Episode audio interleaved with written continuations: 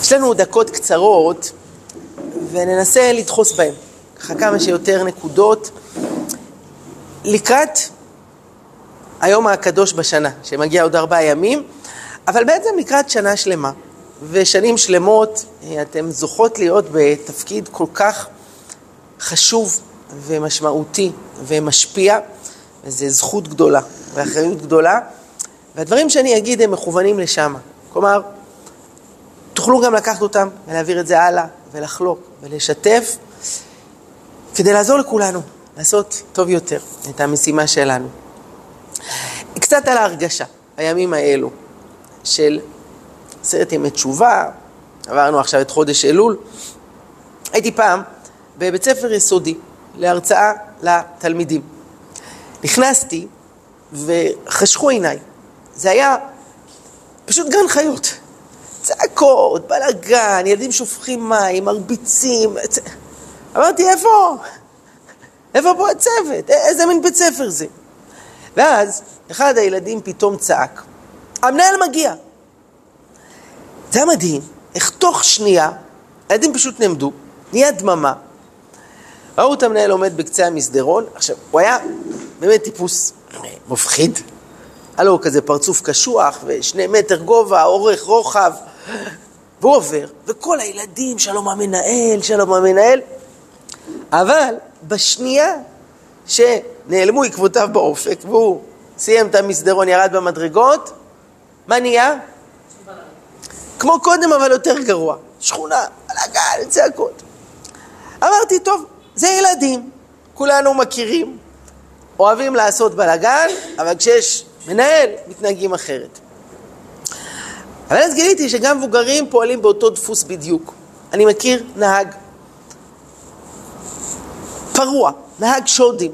אין, אין חוק שהוא לא מקפיד לעבור עליו, אבל הוא לעולם לא נוסע בלי ווייז. אתם יודעות למה? בדיוק.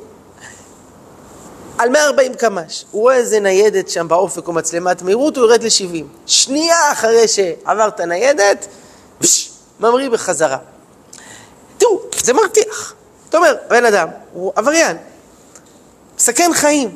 אז מה, שנייה בשביל הניידת הוא יעט, מה, מה הקטע?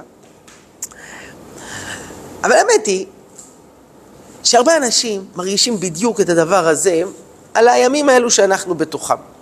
נודע על האמת, שזה ימים שיש איזו התעוררות וכולם משתדלים יותר, אה, תראו כמה סיורי סליחות יוצאים ואנשים מתכוונים יותר בתפילה. יש גם את הקטע הזה, איך שמגיע יום כיפור, כולם ניגשים, סליחה אם פגעתי, סליחה אם פגעתי, סליחה אם פגעתי, כזה סבב. אני מניח שהיום זה כבר ילך בוואטסאפ, וזה רשימות תפוצה. אבל בואו, אנשים אומרים, יום אחרי יום כיפור, נחזור להיות פלוס מינוס כמו קודם. זה סוג של פייק. מה המשמעות האמיתית של הימים האלו? מה זה, הצגה עד שהמנהל יעבור?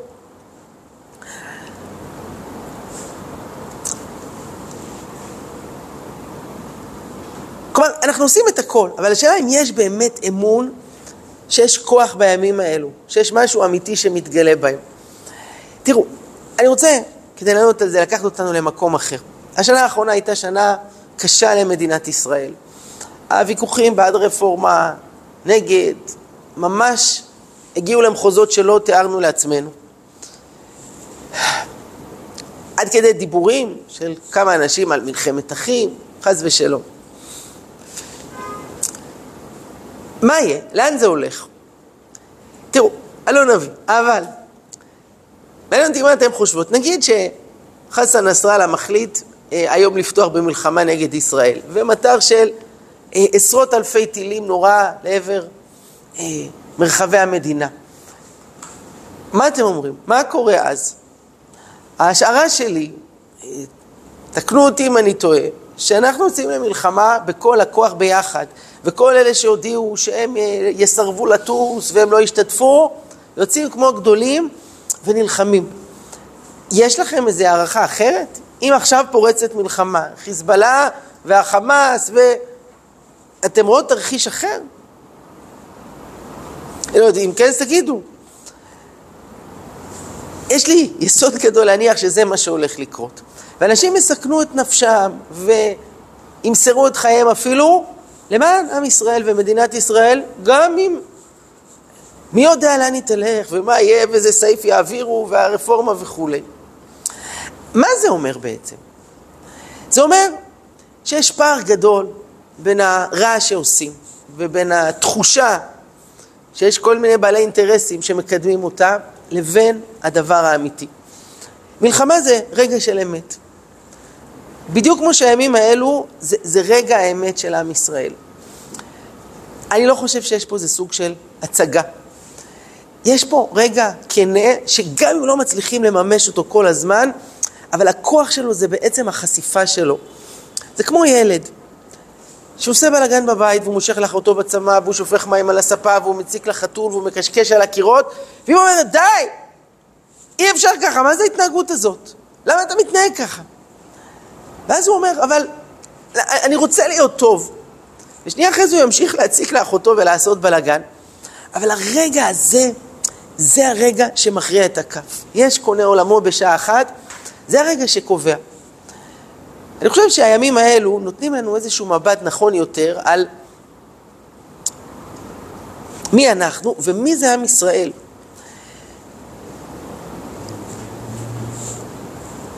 אדם שחי היום במדינה, יש לו נטייה לצרוך חדשות באובססיביות. כי מי יודע איזה פיגוע היה ומה קרה. אבל מכונות התקשורת, יש להם נטייה לצייר בצורה מאוד מסוימת כל מיני דברים. אני אתן דוגמה אחת. נגיד, היינו נותנים תמונת מבט כללית על עם ישראל. דתי, חרדי, חילוני. איך מתחלק האחוזים?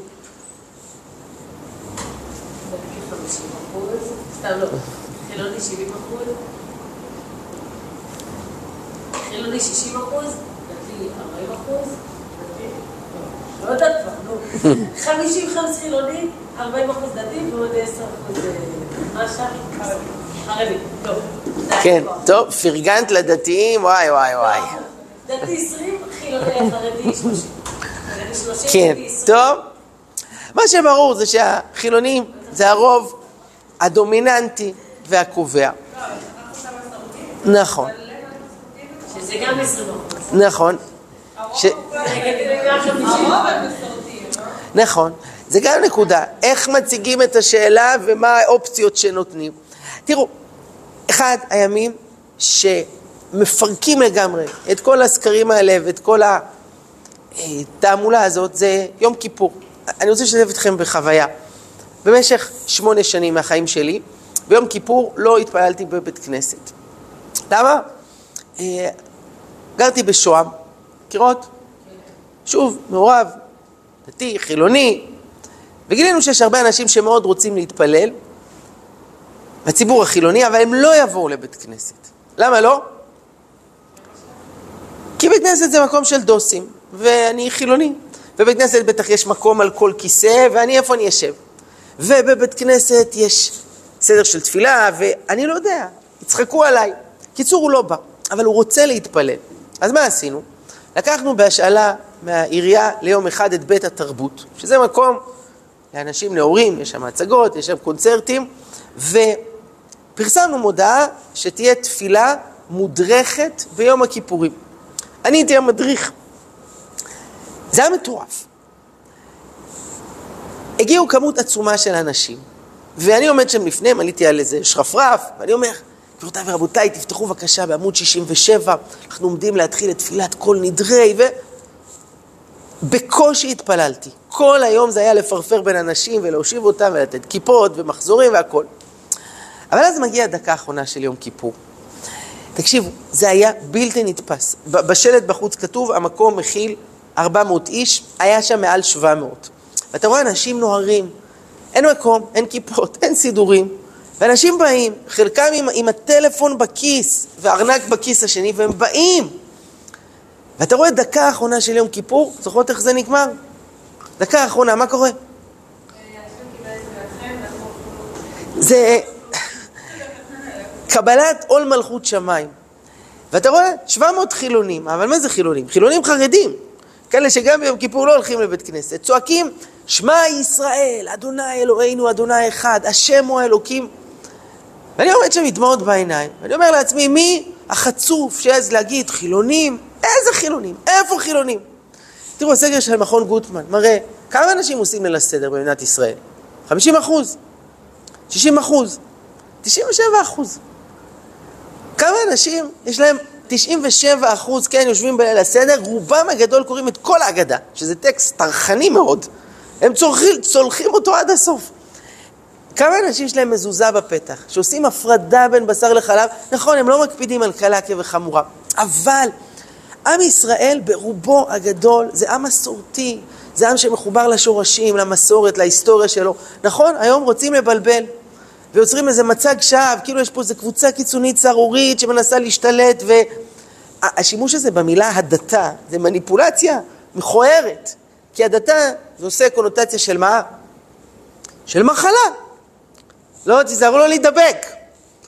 אבל הדתה זה כמו הטבה, זה כמו השבחה, זה להחזיר יהודי אל עצמו, אל הנשמה שלו, אל ההיסטוריה שלו, אל המורשת שלו, שהוא לא יהיה תלוש, שלא יהיה מנותק. לא אכנס פה לעניינים פוליטיים, אבל רבים אומרים שזה שכל כך הרבה אנשים נסחפו אחרי התעמולה כנגד הרפורמה המשפטית, זה בגלל שאנשים חיים באיזה ריק. בסופו של דבר בן אדם צריך משמעות לחיים. אז הנה, קוראים לו למלחמה בעד הדמוקרטיה והצלת מדינת ישראל, הוא הולך לזה, גם אם זה ממש לא זה ולא לעניין. אבל אנשים מחפשים את החיבור ואת המשמעות, ועם ישראל הוא עם מאמין.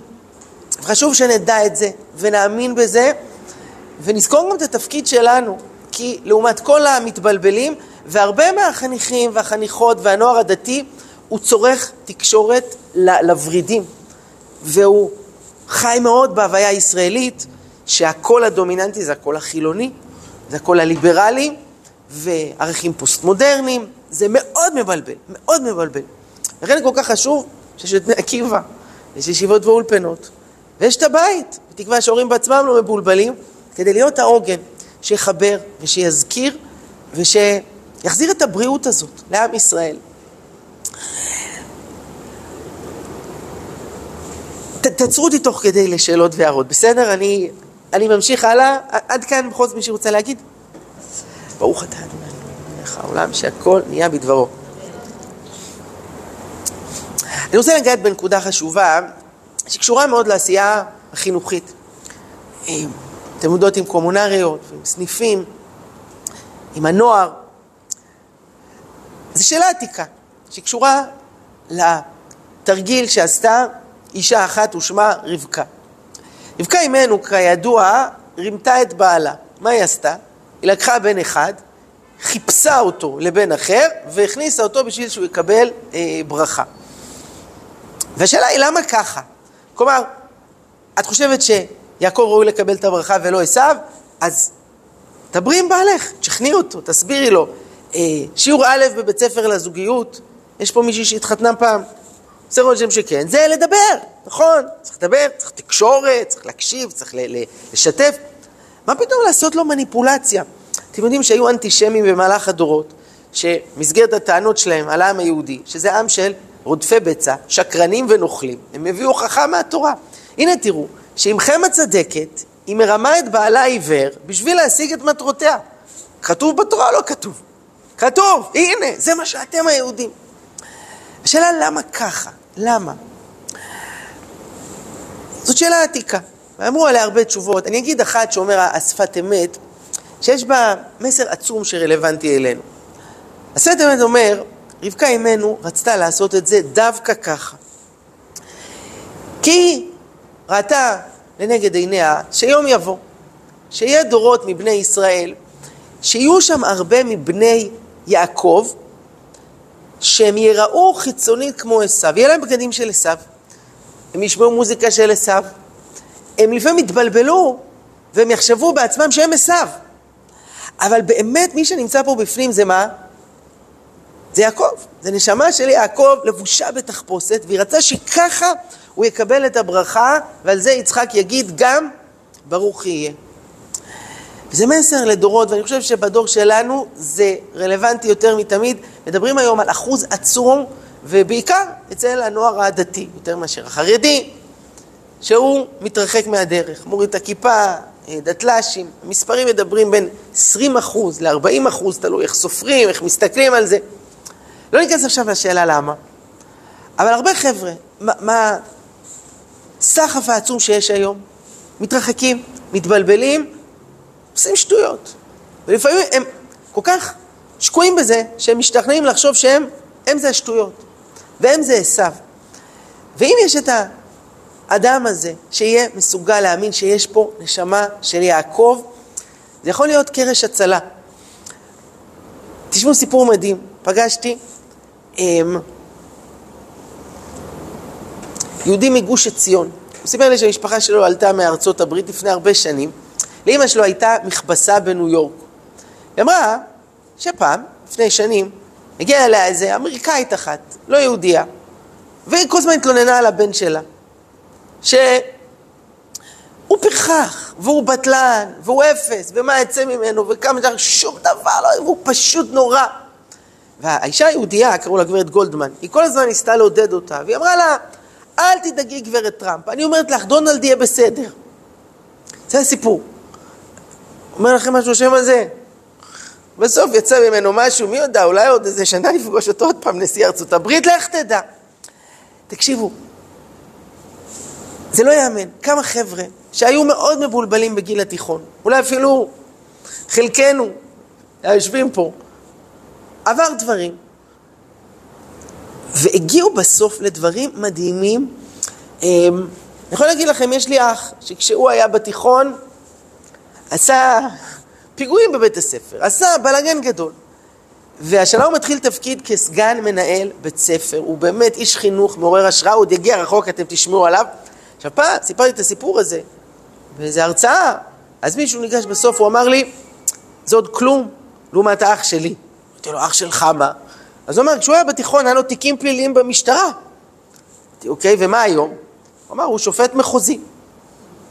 והרבה פעמים אני שואל קבוצות של בני נוער, או של הורים, ותראו, זו גם שאלה טובה לקומונריות. האם יכול להיות שבסניף שלך עכשיו יש מישהו שעוד 40 שנה הוא יהיה הרמטכ"ל של צבא ההגנה לישראל? יכול להיות. האם יכול להיות מישהי שתהיה נשיאת בית המשפט העליון? אה? מנהלת בית ספר של 1,500 תלמידים? חוקר שימצא תרופה לסרטן? יכול להיות שיש אצלכם בסניף, בכיתה, בבית, אחד כזה? האם מישהו שיכול להגיד, לא, אצלי בטוח אין, כולם פרשים, אחד יותר... חס ושלום, חס ושלום. אלא מה? יש משפט יפהפה של אדמו"ר מפיאסצנה. הוא אומר, על טבע גרעיני הנשמות ובוסר המלאכים, שהם מרים בקטנותם ומלאים עסיס ומתיקות בחניתתם. זה ביטוי, שווה לרשום. כל מי שמסכמת בטלפון יכולה לכתוב את זה, גרעיני הנשמות ובוסר המלאכים. חשבתם פעם על הדימוי הזה? בוסר של מלאכים. מה, מה יש לנו בסניף אם לא בוסר של מלאכים? שהם מרים בקטנותם. והם מלאי עסיס ומתיקות בחניתתם. כלומר, רגע שהפרי יוצא והפירות יצאו, והפירות יצאו. יש משפט, פתגם באנגלית. איך האנגלית שלכם? מה? זה, זה לא תנאי קבלה פה לקבוצה, מה? לא, אז הפתגם אומר ככה, כן, הוא, הוא, הוא פשוט, הוא אומר, every fool can count how many seeds there are in one apple, but just God can count how many apples there are in one seed. נגיד את זה בעברית למי שלא עשתה חמש יחידות, בסדר? כל שוטה יכול לספור כמה גרעינים יש בתפוח אחד. תחצו תפוח, כמה גרעינים יש שם? זה שבעה שמונה גרעינים. אבל רק אלוקים יכול לספור כמה תפוחים יצאו מגרעין אחד. כלומר, כל ילד, ילדה שיש בסניף, כן, זה, זה, זה גרעין. כמה תפוחים יצאו מזה? עכשיו, מה זה תפוחים? זה אומר הילדים בעזרת השם שהוא יביא לעולם. זה התלמידים שהוא יחנך, זה המעשים הטובים שהוא יעשה, זה הכיפת ברזל הבאה שהוא ימציא, זה ה... כמה פירות יצאו מתפוח אחד לכן באמת, כל מי שזוכה להיות בעמדה כזאת של להשפיע על כל כך הרבה אה, בוסר של מלאכים, גרעינים של נשמות, עם כל הקשיים והמרירות שיש בדרך, וצריך הרבה חזה קומונריות, ורגעים של קושי ושל אה, התמודדות, על ההבנה של החשיבות ושל הפוטנציאל ולראות את העתיד, כמו רבקה. יש פה תחפושת של עשיו, הם אלופים בלהתחפש, והם בעצמם לפעמים מתבלבלים מהתחפושת. אבל צריך שאנחנו נאמין שיש פה נשמה של יעקב, ואיזה דברים מדהימים יוכלו עוד לצאת מכאן. עד כאן שאלות. בסדר? טוב. הזמן קצר, אני, אני רוצה להמשיך. תראו, אנחנו בפתח של שנה חדשה. אנחנו בערב, ערב, ערב יום כיפור. אני רוצה לגעת פה בשלוש שאלות. שאני חושב שזה שאלות מפתח לחיים, שאלות מפתח לגיל ההתבגרות, ואני חושב שאם אתם צריכות פעם לדבר עם אה, קבוצה של בני נוער, לדבר עם קומונריות, אני חושב שחשוב לכוון לשם, כי כשהדברים האלה מסודרים ואנחנו מונחים ומאמינים בזה, זה נותן כיוון טוב ונכון. אני אגיד את השאלות ועל כל אחת אני אעשה טיפה לפרט. עכשיו, הדברים הם בסיסיים, ויכול להיות שכבר דיברתם על זה, ועדיין שוב ושוב ושוב צריך לחזק אותם, כי זה דברים שמקבלים הרבה ערעורים ומתקפות. אחד, זאת השאלה, מה אני שווה? שתיים, זאת השאלה למה אני מסוגל. הדבר השלישי, זה השאלה מה אני מרגיש. ועל כל אחד אני רוצה להגיד כמה מילים. הראשון זה קשור לשאלה מה אני שווה. ופה אני אשתף בסיפור, אה, אחד היפים שאני מכיר, מה אני שווה. היה אדם ששמו ארתורו טוסקניני. מי שמע את השם? לא? מאיזה ארץ הוא? נכון. הוא היה איטלקי מגדולי, את מצטיינת היום, מגדולי המנצחים במאות השנים האחרונות. בסוף חייו הוא היה גר בניו יורק, ויום אחד הגיע אליו הביתה אה, עיתונאי לראיין אותו. העיתונאי דופק בדלת, טוסקניני פותח לו ואומר לו, ששש, מה? נכניס אותו הביתה ושומעים את הרדיו מנגן, היה שם איזה קונצרט. טוב, יושבים, מקשיבים, אבל זה לקח שעה עד שהקונצרט נגמר. עיתונאי יושב שם, מקשיב, מקשיב, בסוף נגמר, טוסקניני סוגר את הרדיו. עיתונאי שואל, מה זה היה? אומר לו, זה היה קונצרט של התזמורת הפילהרמונית של ברלין. פעם הייתי המנצח שלה. ועכשיו, היה להם איזה ביצוע, רציתי לראות איך הם עושים. העיתונאי אומר, טוב, זה היה מעולה, אה? הוא אומר לו, לא. למה לא? זה היה פרפקט, אני שמעתי. טוסקני אומר לו, לא. כינור אחד היה חסר. אומר לו, איך אתה יודע? אומר לו, אני יודע. לא, אבל איך אתה יודע? אומר לו, אני יודע. עיתונאי לא רצה להתווכח. טוסקניני היה אז כבר מעל 90, בגיל כזה, אתם יודעות, המוח לא כזה צלול, להשמיע לו משהו, עזוב. נפרדו לשלום. אבל העיתונאי היה מאוד סקרן, הוא התקשר למחרת למנהל התזמורת של ברלין. שאל אותו, תגיד, איך היה אתמול הקונצרט? אמר, זה היה מעולה. עשר דקות מחאו לנו כפיים, לא נתנו לנו לרדת מהבמה. שאל אותו, מישהו היה חסר? אמר לו, לא. כלום, משהו? עכשיו אתה שואל, אני, אני נזכר ש, שאחד הכנרים שלנו לא היה, הוא התקשר אליי, אלברטו, חצי שעה לפני שהקונצרט מתחיל, הוא אמר שהוא חולה, לא מסוגל. אמרתי לו, עזוב, אל תבוא, יש לנו 120 נגנים, אז יהיה 119. יש לנו 15 כנרים, אז יהיה 14. It makes no difference. לא מורגש. העיתונאי היה בהלם, אז טוסקניני צדק. אבל איך הוא ידע? איך הוא ידע? זה... זה... איך אפשר בדרך הרדיו לזהות דבר כזה? תראו, טוסקניני נפטר בשנת 1953, כלומר הסיפור הזה, עוד כשבקושי המציאו את הרדיו, זה היה גרוע לגמרי. איך הוא גילה דבר כזה? הוא אמר, אני חייב לגלות. הוא חזר לטוסקניני ואמר לו, תגיד, איך ידעת? הוא אמר לו משפט אחד, שבגללו סיפרתי את כל הסיפור. הוא אמר לו ככה, כשאתה ואני מקשיבים לקונצרט זה לא אותו דבר. אתה שומע אותו בתור אחד מהקהל. אני שומע אותו בתור המנצח, ובתור המנצח כל כינור מאוד חשוב. תראו, את הסיפור הזה סיפרתי הרבה פעמים לבני נוער שהיו ברגע של נפילה. והבן אדם אומר לך, תשמע, אני אפס, אני גרוע בלימודים, אני גרוע מבחינה חברתית, מה? נגיד לו קמתי מחר בבוקר, בוא, העולם לא יפסיד הרבה, לא ירגישו בהיעדרי, גם ההורים שלי, עם כל הצרות שאני עושה להם. וסיפרתי לו את הסיפור, ואמרתי לו, אתה אומר את זה בתור אחד מהקהל, אבל תדע לך שבעיני המנצח של העולם, כל כינור מאוד חשוב.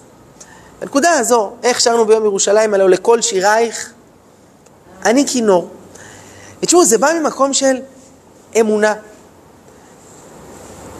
לפעמים אני אומר לחבר'ה, יש לי כאן משהו נדיר שאין עוד כמותו בעולם. יחיד, אין. רוצים לראות? כולם אומרים כן. אני אומר להם, תראו. אומרים לי, מה?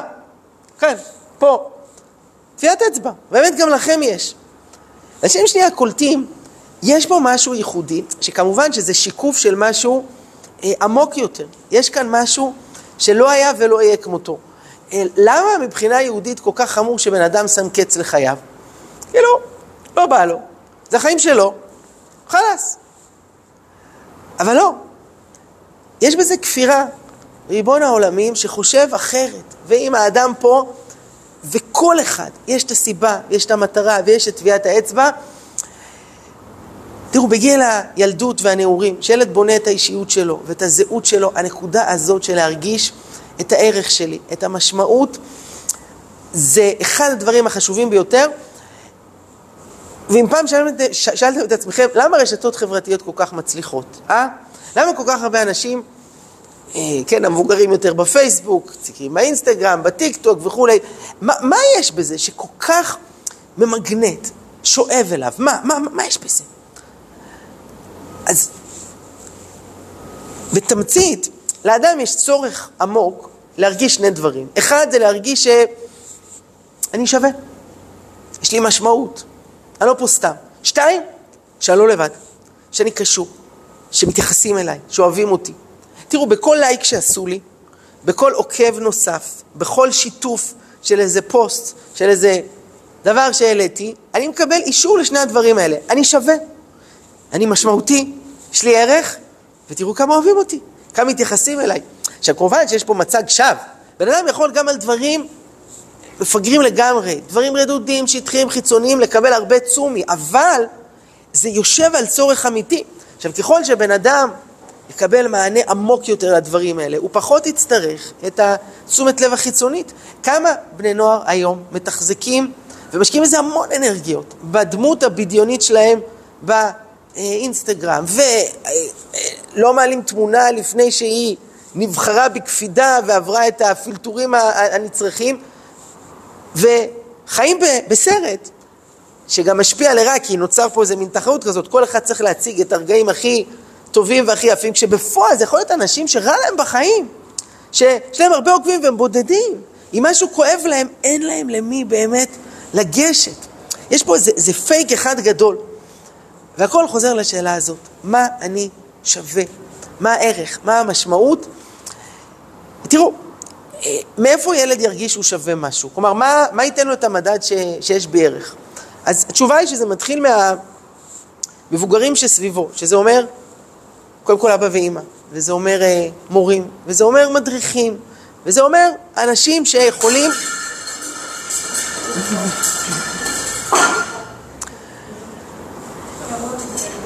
לתת לו את ההרגשה של הערך ושל המשמעות.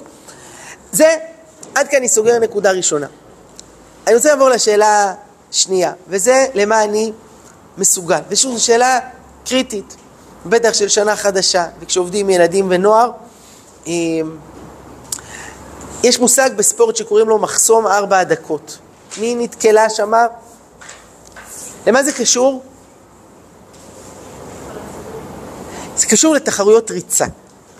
אני אסביר, זה מתקשר למה שאת אומרת, אבל בריצה למרחק של מייל, שזה 1,600 מטר, בדקו במשך שנים רבות וגילו שזה תמיד לוקח יותר מאשר ארבע דקות. כלומר, גם האצנים הכי טובים לא הצליחו לרדת מהמספר הזה. ככה היה במשך מאה שנה. וכבר רופאים ומדענים אמרו שזה לא אפשרי, כי גוף האדם לא יכול לעשות את זה בפחות מארבע דקות. הריאות לא יכולות לתת לשרירים חמצן, זה לא אפשרי. עד שמה קרה? זה קרה.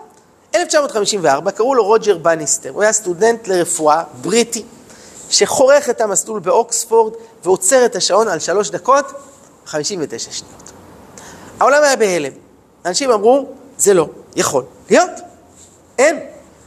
הרופאים אמרו, בן אדם לא יכול לעשות את זה. אבל מה שמעניין זה שנה אחרי זה, 1955, 37 אנשים רצו מייל בפחות מארבע דקות. עוד שנה קדימה, 1956, 300 איש עשו את זה. מאז ועד היום עשו את זה אלפים, כששיא העולם הנוכחי, זרקו מספר,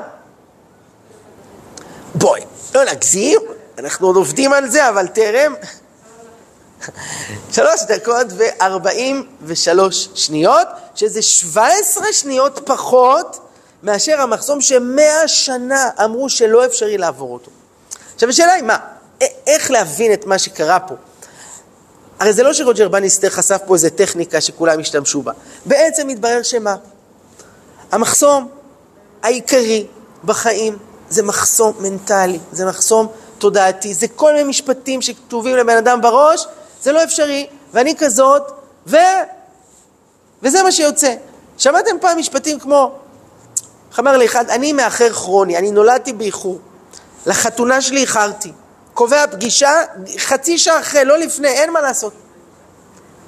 אחד אמר לי, אני עצבני מהבית, זה משהו בגנים, כל המשפחה שלנו עצבניים, תיזהר לא להרגיז אותי. אחת אומרת, מספרים ואני זה לא הולך ביחד, אני שתיים ועוד שתיים מוציאה מחשבון. תשמעו, אדם שאומר ככה על עצמו, אז ככה הוא גם ייראה. ומספיק שיהיה בן אדם אחד שישבור את זה, ופתאום זה פותח את הראש לאנשים אה, לחשוב אחרת. עכשיו, יש לזה הרבה השלכות בחיים. אני, אני אתן דוגמה אחת מהבן שלי, זה קרה לפני שנה, צום י"ז בתמוז. יש לי ילד בכיתה ח', קוראים לו ליאל, ובוקר הצום הוא הולך מהבית, והוא אומר לנו, אני אחזור בלילה, אל תחכו לי, והשאיר את הטלפון, שזה בכלל חשוד. מה יש לילד להסתובב ברחובות ביום של צום? מה? חיכינו בסקרנות, בסוף הוא חוזר בשעה שמונה וחצי בלילה, זורח כולו. אמרנו לו, ליאל, מה קרה? התברר שעשו בשכונה שלנו, אני גר בהדר גנים, פתח תקווה. שמעתם על פתח תקווה? שם, יש בית מדרש לנוער, עשו שם מבצע, מסכת יומית. אנחנו מכירים דף יומי? עשו שם מסכת יומית, כלומר הולכים לעשות מרתון ביום הצום לגמור מסכת תענית, אה, מההתחלה ועד הסוף 30 דפים, דף אחרי דף, אחרי דף אחרי דף. נרשמו ליום הזה 84 חבר'ה, זה היה בנים בכיתות ז'-ח'. אה, ידידי הרב חנן הוא זה שהוביל אותם, למד איתם ביחד. בסוף הצום הגיעו אל קו הגמר 65 נערים, שלמעשה סעודת סיום הצום הייתה סעודת מצווה של סיום מסכת. עכשיו, רובם זה הפעם הראשונה בחיים שגמרו מסכת. לבן שלי זה הפעם שנייה, כי לבר מצווה גמרנו מסכת מגילה, למדנו אותה חצי שנה ביחד. פה הוא גמר מסכת אחת ביום של צום. עכשיו, תבינו את גודל השעה. עבור בני נוער יש שלוש דרכים אפשריות להעביר יום של צום. אחד, לישון. שתיים, לצפות. שלוש, לתכנן את סעודת השחיתות שאתה הולך לאכול בסוף הצום. נכון? או לישון, או לצפות, או לתכנן מה אתה תאכל. ללמוד גמרא, בוא. ביום רגיל אני לא לומד גמרא, אז ביום של צום, מה נסגר? עכשיו תקשיבו, אני מכיר את החבר'ה שעשו את זה. אף אחד שם זה לא הרב עובדיה יוסף ולא רבי עקיבא יגיר. חבר'ה, מה זה רגילים? לא קמים בבוקר בזמן, נרדמים בשיעור, אבל פתאום גילו על עצמם. עכשיו, מה שהיה יפה זה שזה נהיה מדבק. תדעו, לא רק קורונה זה מדבק, גם דברים טובים. אחרי שבועיים עשו מבצע דומה בקרני שומרון, בתשעה באב עשו בירושלים איזה בית כנסת מרתון מסילת ישרים. גמרו ביום הצום מסילת ישרים, מכריכה לכריכה, וזה פתאום פתח את הראש להרבה אנשים, בוא, אז, אז, אז, אז מה אני מסוגל באמת? נוח לנו במקום הקטן. אני לא מסוגל, אין לי כוח. אמ,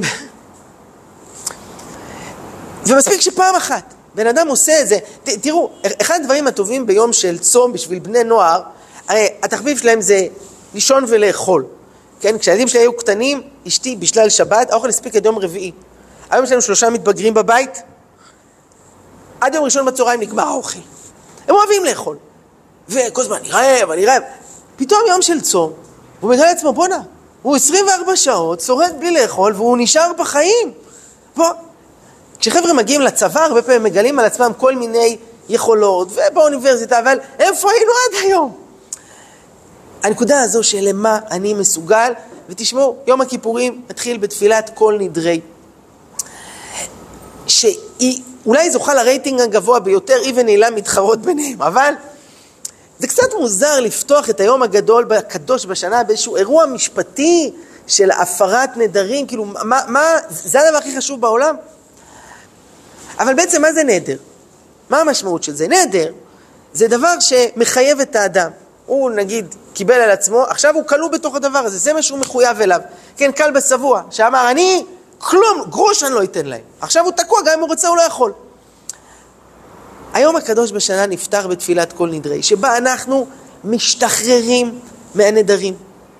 הוא נחתם בתפילת נעילה, רגע לפני שהשער ננעל, אפשר עוד לפתוח ואפשר להיכנס ואפשר להשתחל, אם רק נשתחרר מכל מיני משפטים כאלה, ובני נוער עושים לעצמם, כן, וילדים עושים לעצמם חיים קלים בכל המשפטים האלה שאני לא מסוגלת, אני לא בנוי לזה, אני לא יכולה, אבל באמת היכולות הן עצומות, עצומות, והמחסום הוא תודעתי. כשמשתחררים מזה יכולים לקרות דברים אה, מדהימים, ואולי זה גם אחד התפקידים של הימים האלה, כי כל אלה שכל השנה לא קמים, כי הוא ממהר לעבודה ואין לו זמן להתפלל בבוקר, ובעשרת ימי תשובה הוא קם לתפילה, והוא בא לסליחות, והוא הולך לשיעור בשבת תשובה, הוא מוכיח לעצמו, רגע, אז בעצם כשאני רוצה, אז אני כן יכול לעשות את כל הדברים האלה. אז אולי גם בזמנים אחרים. טוב, יש לנו שלוש דקות אחרונות, אז אני יכול לגעת בשאלה השלישית, או שאתם רוצות לשאול משהו? Mm? טוב. כן. אבל יש משהו יותר קל בלהגיד, עכשיו אני יכול לעשות את זה, ובזמן שאני... עכשיו מסתכלת נגיד על בעלי, שהוא באמת...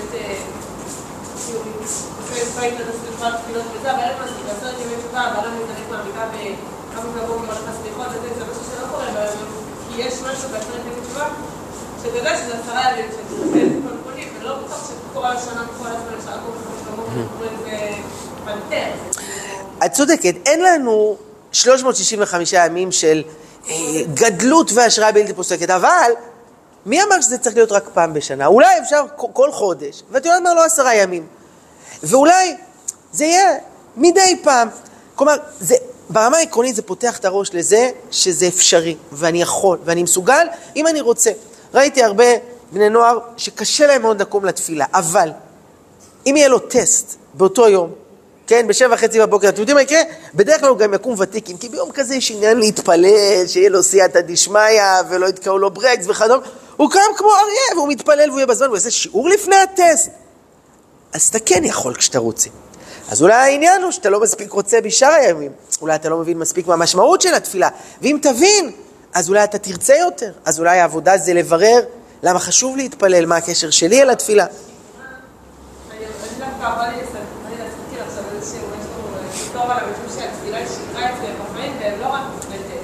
כן. את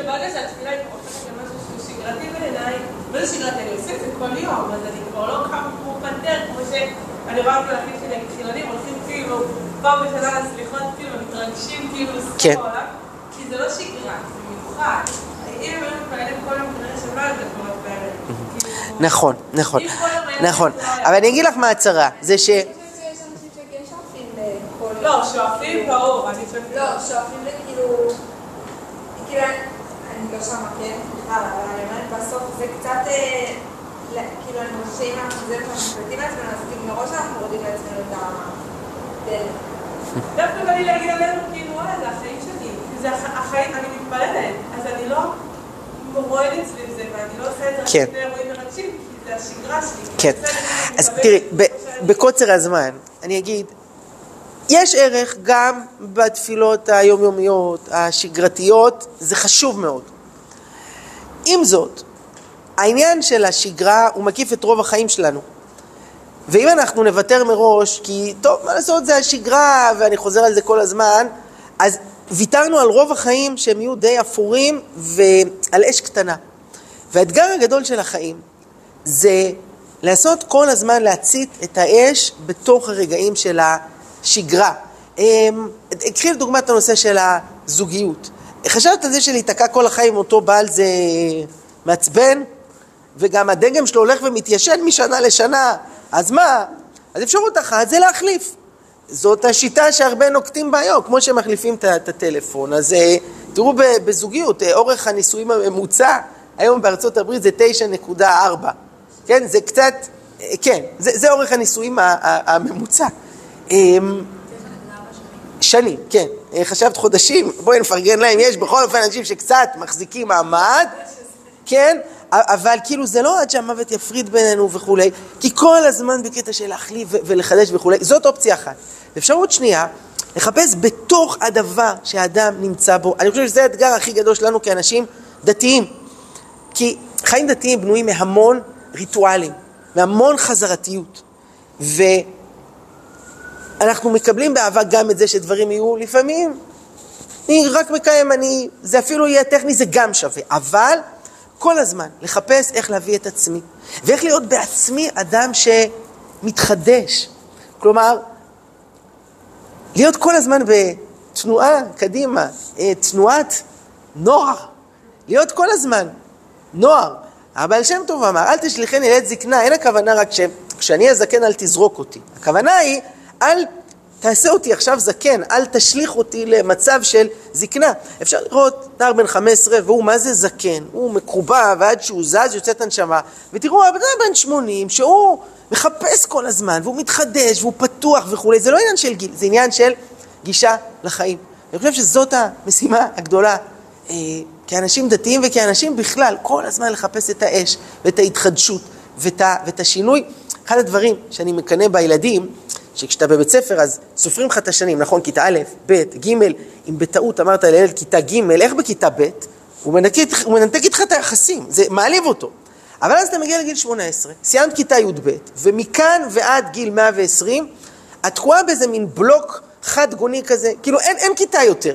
אז נכון, יש באיזה שבט אתה בבני עקיבא, אבל לא סופרים לך את השנים, ומה זה חבל? כמה טוב, אם היה אפשר, באיזה כיתה אתה? כי אני כיתה ל"ח. אה, באמת? את נראית ל"ז. כל הזמן להרגיש משנה לשנה את התנועה ואת ההתחדשות ואת השינוי, זה, זה חיים אחרים. אה, הרב דב זינגר יש לו כזה ביטוי, אדם שהוא חייזל, לא, לא חייזר אלא חייזל, כאילו הוא חי אבל הוא זל, כן, עם גרשיים, תהיה לו, למה הוא פה? הוא פעם נולד, הוא עוד לא מת, אז בינתיים הוא פה, הוא מתגלגל, הוא סוחר, תשאל אותו, איך החיים? סוחבים, שורדים. הייתה לי איזה דודה, זכרונה לברכה, היו שואלים אותה, איך החיים? היא הייתה אומרת, מומלץ! והיא גם הייתה נראית ככה, מלאת אש וחיוניות וחיים, ותראו, אני אומר להורים, הדרך הכי אה, אפקטיבית להשפיע על ילדים ולחבר אותם לתורה ומצוות, ילד מחפש, ובזה אני אחתום, מחפש חיים, מחפש שמחה, מחפש אנרגיה. העולם שבחוץ, לפחות כלפי חוץ, מציע הרבה אנרגיה ותסיסה. וכשעולם של תורה נראה שחור לבן ונראה טכני ומשעמם, ששולחן השבת כאילו אוכלים ויאללה, ותפילה זה מועדון קריאת עלונים, תגידו, מי רוצה להיות חלק מזה? וזה האתגר שלנו המבוגרים, גם בשביל בני הנוער והילדים שמסתכלים עלינו. אני הייתי רוצה שהילדים שלי לא ירצו לקום משולחן שבת, כי פראייר מי שלא נמצא שם.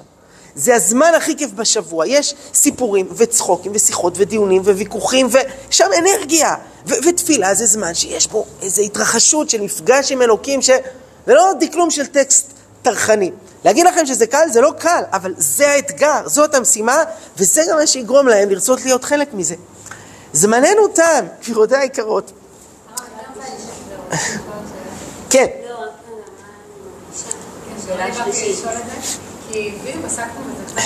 כן.